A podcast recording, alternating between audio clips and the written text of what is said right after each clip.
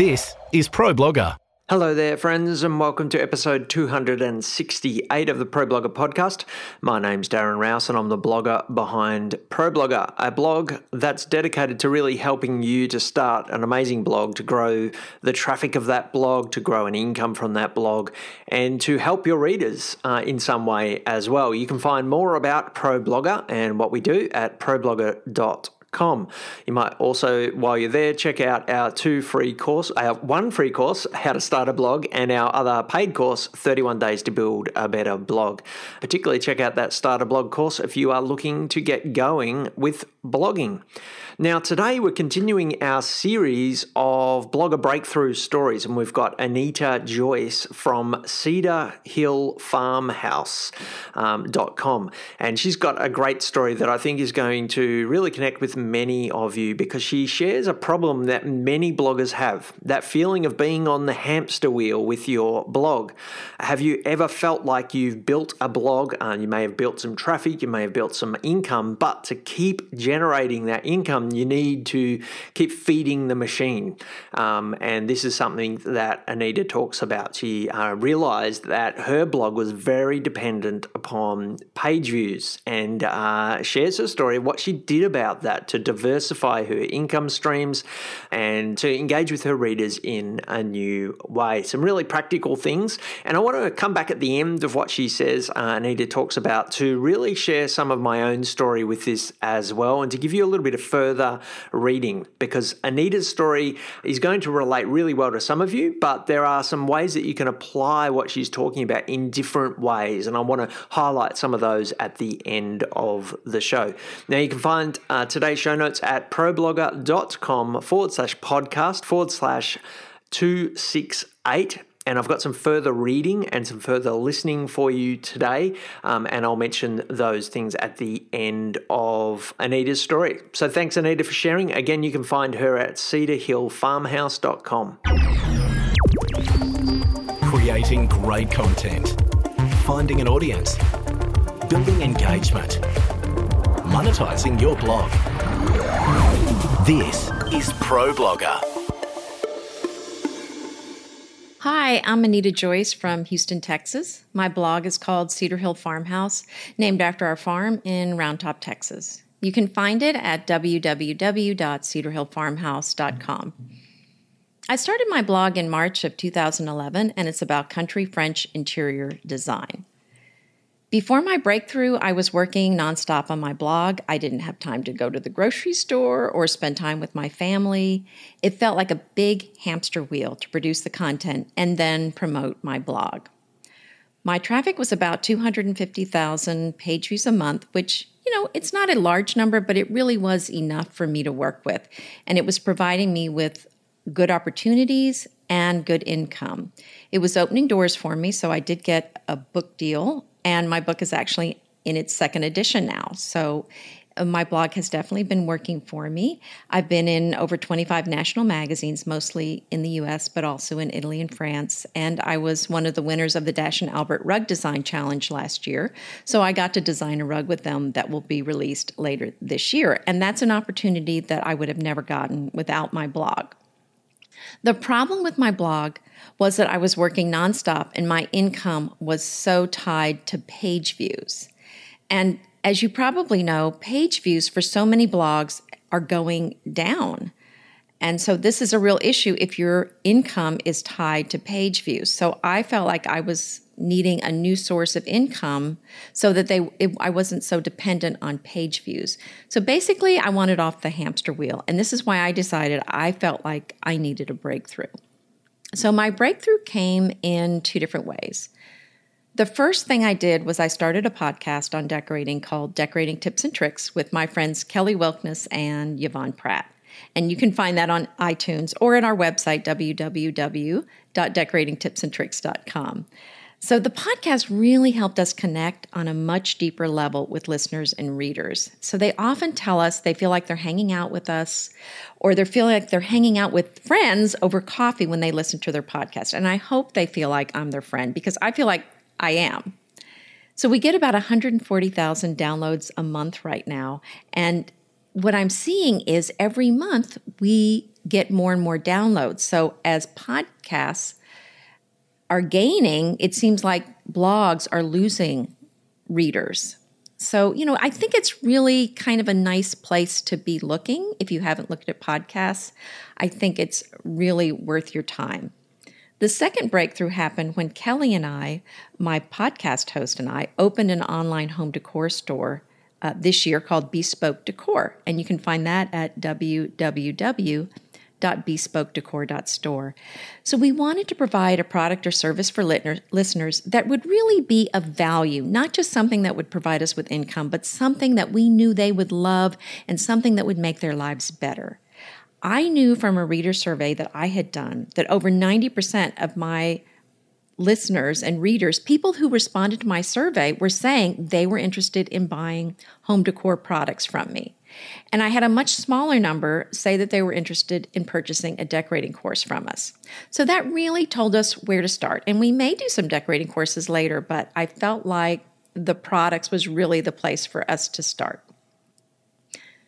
So, breakthrough one was starting a podcast, breakthrough two, starting an online store. So these were two pretty big things that we've done recently. And how things have changed since the breakthrough is that my income stream has changed in a big way. So now a big chunk of my income source is from our store. Now we still have uh, sponsors. I still have sponsors from my podcast, from the blog, and there's ad income. Uh, but this is a whole new source and it's not so dependent on page views. It really, you develop this core group of customers and they often are repeat customers. And the first month of business for our store, we sold about 700 pillows. So we were so excited. It was it's a great start and we really see so much opportunity for this business to grow over time. So, although the shop is really time consuming, I feel like I'll be able to delegate some things pretty soon. With blogging, I really didn't feel like I could delegate much because my readers could really sense when I wasn't there and when other people were filling in for me. And I think that's normal with a personal blog. But with the store, I don't feel like it's so necessary for me to be involved in every little aspect. The other thing is, I now have a business partner for the shop, Kelly. And so it's wonderful that she does so much of the work and, and helps out so much. So I'm not doing everything myself like I am with my blog. So this fall, uh, we are really taking Darren's advice. He said in a previous podcast episode of Pro Blogger that rather than spending so much time with other bloggers, we should spend time with potential readers or listeners. So tomorrow, I'm headed out with with Kelly of Bespoke Decor, and we're going to the Roundtop Antique Show. And this is a huge event in Texas. There's about 100,000 people that show up for every show, and there's two shows a year. So we're so excited to be going there, and we're really hoping to meet a bunch of new people and hopefully, you know, kind of find out what they're looking for, get to know them get to talk to them. And I'm hoping that we'll get some people signed up for our newsletter for the shop and subscribe to the podcast. So it's an exciting time for us. So thanks, Darren. What a great tip. We're really looking forward to it. And I have two tips that I want to share with you. And one is to survey your readers or listeners and find out what they want from you in the way of products or services. And at the same time, really think about what you want to provide for them. And then wherever those two intersect, that is going to be your sweet spot. And that's where you can really provide something that your readers want and something that you want to provide. And the second tip is to partner with others if you don't have expertise in an area that you need covered so Kelly and I really can't be sewing all of these pillows and the bedding and everything. It's just far too much for us to do. And it's not, although I sew, it's very different sewing the kind of volume that we need. So we partnered with a great company to do the manufacturing of our pillows and bedding. And so we do the designing, selling, photography, and marketing. And we really let them do what they're best at sewing our textile products like our pillows and our bedding. So I, I feel like it's important not to spend too much time trying to improve on areas where you know you don't excel. And I think that really can waste your time. So stick with your strengths and hire the rest out. And one more thing I'd like to share with you is not to give up if you fail and not to even think it's a bad thing when you fail. I feel like that is so important uh, for learning. That's where we learn is when we're making mistakes. And I feel like it's so important to really spend time thinking about when you've made a mistake, what is it that you can improve? I know I submitted my home to the magazine on the first time, my first try to a magazine, I got a very polite thanks, but no thanks. And it was clear that they had no interest in my photography or my decorating. So I really spent a lot of time thinking about what's wrong with this picture. Why did they not want it? I looked at their magazine, I looked at my picture, I looked at their magazine, I looked at my picture, and I really had to admit that my picture, well, it really stunk. And so it really was helpful for me to take an honest look at my work and say, hmm, I need to improve. So after that experience, I really focused on improving my photography, improving my decorating skills, and it paid off. All of that hard work, all that focus on improving paid off. Like I said, I've been in over 25 magazines and had five covers. So I think it's important to really focus on your failures and seeing how you can improve. And and remember, I mean it's it's a good thing to do. I think this is where you're learning. And not only have I been featured in in magazines. I also have a column on interior design in the Round Top Register, and our podcast actually has a column on decorating in the Country Sampler seasonal magazines. So I hope that that gives you some encouragement to keep trying. Don't give up and don't even think that failure is a bad thing. Enjoy your blog, enjoy the ride. And thanks so much for listening. And thanks, Darren, for having me on ProBlogger. I appreciate it so much. Take care. You're listening to ProBlogger. Thanks so much, Anita, for sharing your story today. As I said at the top of the show, I think this is something that many of us can relate to. I certainly could as I heard Anita talking. Now, for Anita, she felt kind of trapped, I guess, by the model that she was using of monetizing her blog, very reliant upon advertising, sponsorship, which, particularly when you're doing it with advertising networks, as I was in the early days, is very dependent upon page views. There are some things that you can do to grow your income without increasing your page views, particularly in the early days of using advertising. Uh, for example, you can put more ads on your page or you can position the ads on your page differently differently. But once you get that optimization of your ads dialed in, the only real way to grow your income is to get more page views. Um, and this presents a real challenge both because there's a ceiling, I guess, for many of us in how many page views we can get, and many bloggers kind of run into that issue, but there's also a danger if you can't maintain your page views. Um, this is something I ran into early on in my own blogging. Just after I went full time with my blogging, I was relying upon Google um, to send me most of my traffic, and I was reliant upon AdSense to monetize my blog. And when one day my uh, search traffic disappeared overnight, um, my traffic plummeted, but also my income did as well. And I realized that I was too dependent upon this one single source of traffic, but also this one single source of income. And so, um, this is something that um, many bloggers run into, whether it be a disappearing traffic from search or whether it be from another source. Maybe Facebook has been decreasing the amount of traffic it sends to you, as it has for most bloggers. Um, how are you going to maintain that income that you might have been generating if um, you're so dependent upon uh, dependent upon page views? And so, what do you do in that situation? And really, Anita has given you a couple of really great keys here. Now, she's um, she's done it in quite a specific way. And, and what I want to say, as I kind of mentioned at the top of the show, is that you can take the same principles that Anita did and you can apply them in different ways for you. Now, you might be thinking, I don't want to start a podcast, I don't want to start an online store. Well, there's other ways that you can apply this. What do you need to do? You need to do something new. And that's the key for me. You need to diversify in different ways. I actually wrote a mini series of blog posts back a few years ago now, and I'll link to them in the show notes, where I tell my own journey with this and I talk about that experience of losing all my traffic overnight and what I did about it. Um, and what I did about it was two things. Firstly, I diversified my traffic sources, and secondly, I diversified my income streams. And I tell how I did those things in these articles, which I'll link to in the show notes. Um, and in some ways, it's exactly what Anita did too. Anita started a new podcast, which increased her numbers. Now she has page views and downloads. So she's got increased numbers.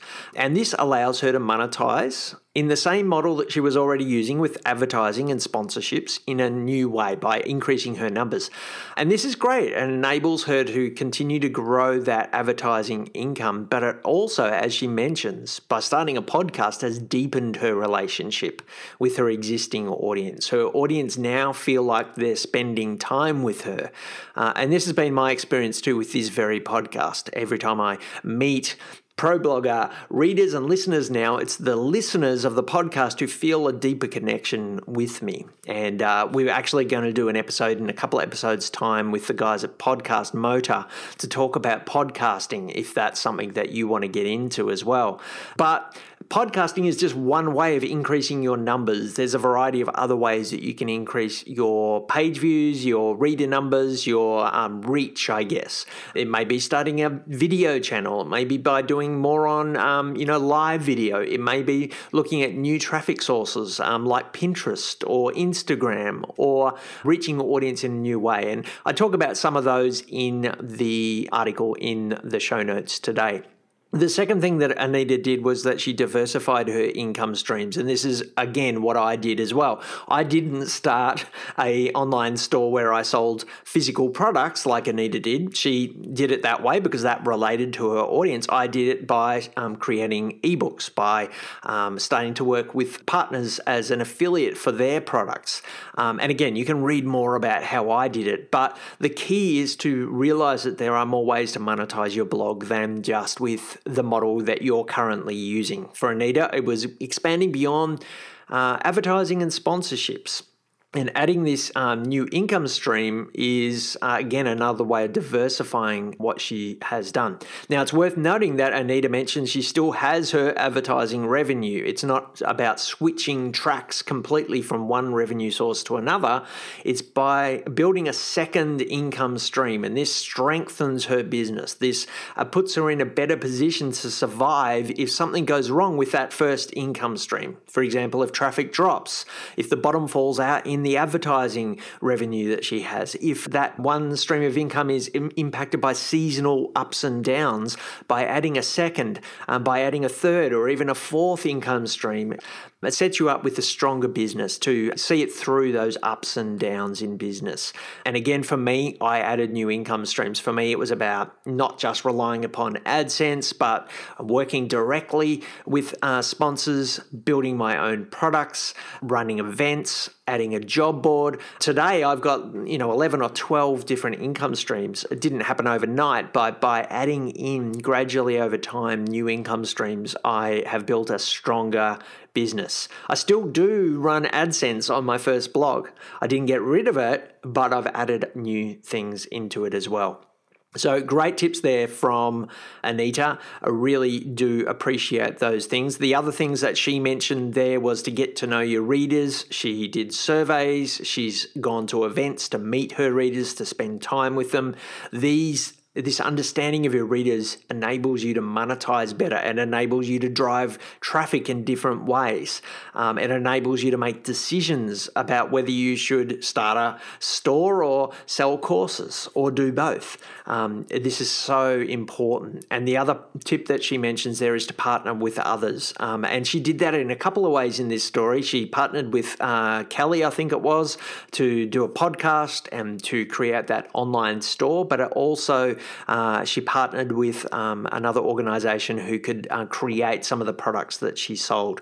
You don't have to do it all.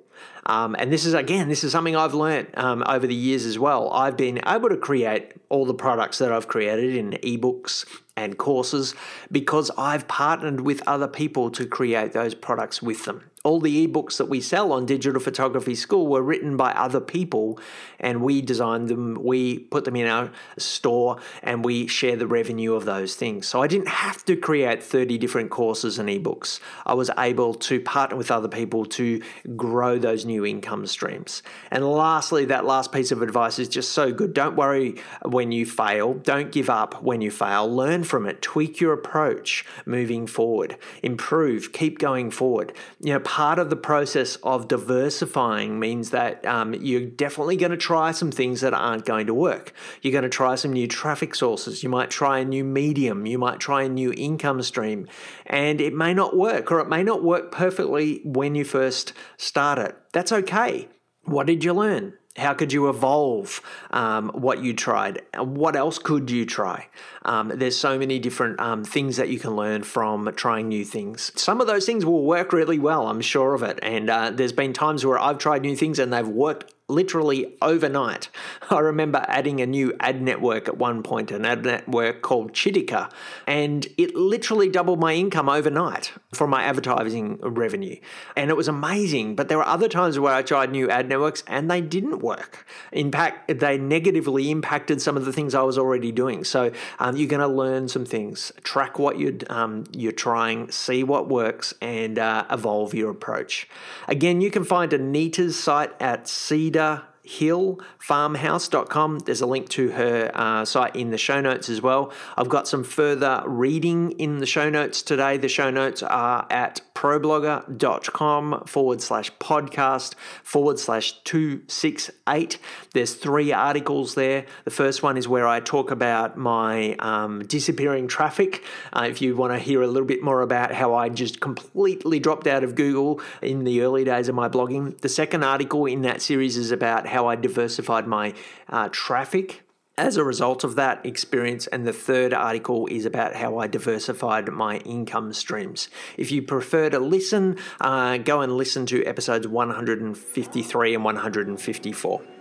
Thanks for listening to uh, this episode today. We've got one more blogger breakthrough coming next week, and then we get back into some other kinds of episodes as well, including that uh, interview with Craig over at Podcast Motor. If you are interested in podcasting, check out Podcast Motor. They've got some great resources for new podcasters. They also offer some services around producing your podcast, editing your podcast as well, which is exactly how we use Podcast Motor as well. So check them out and check out the show notes today at problogger.com forward slash podcast forward slash 268, where you will find a full transcript of today's show. Thanks for listening. Chat with you next week. You've been listening to Pro Blogger. If you'd like to comment on any of today's topics or subscribe to the series, find us at problogger.com forward slash podcast. Tweet us at ProBlogger. Find us at facebook.com forward slash ProBlogger or search ProBlogger on iTunes.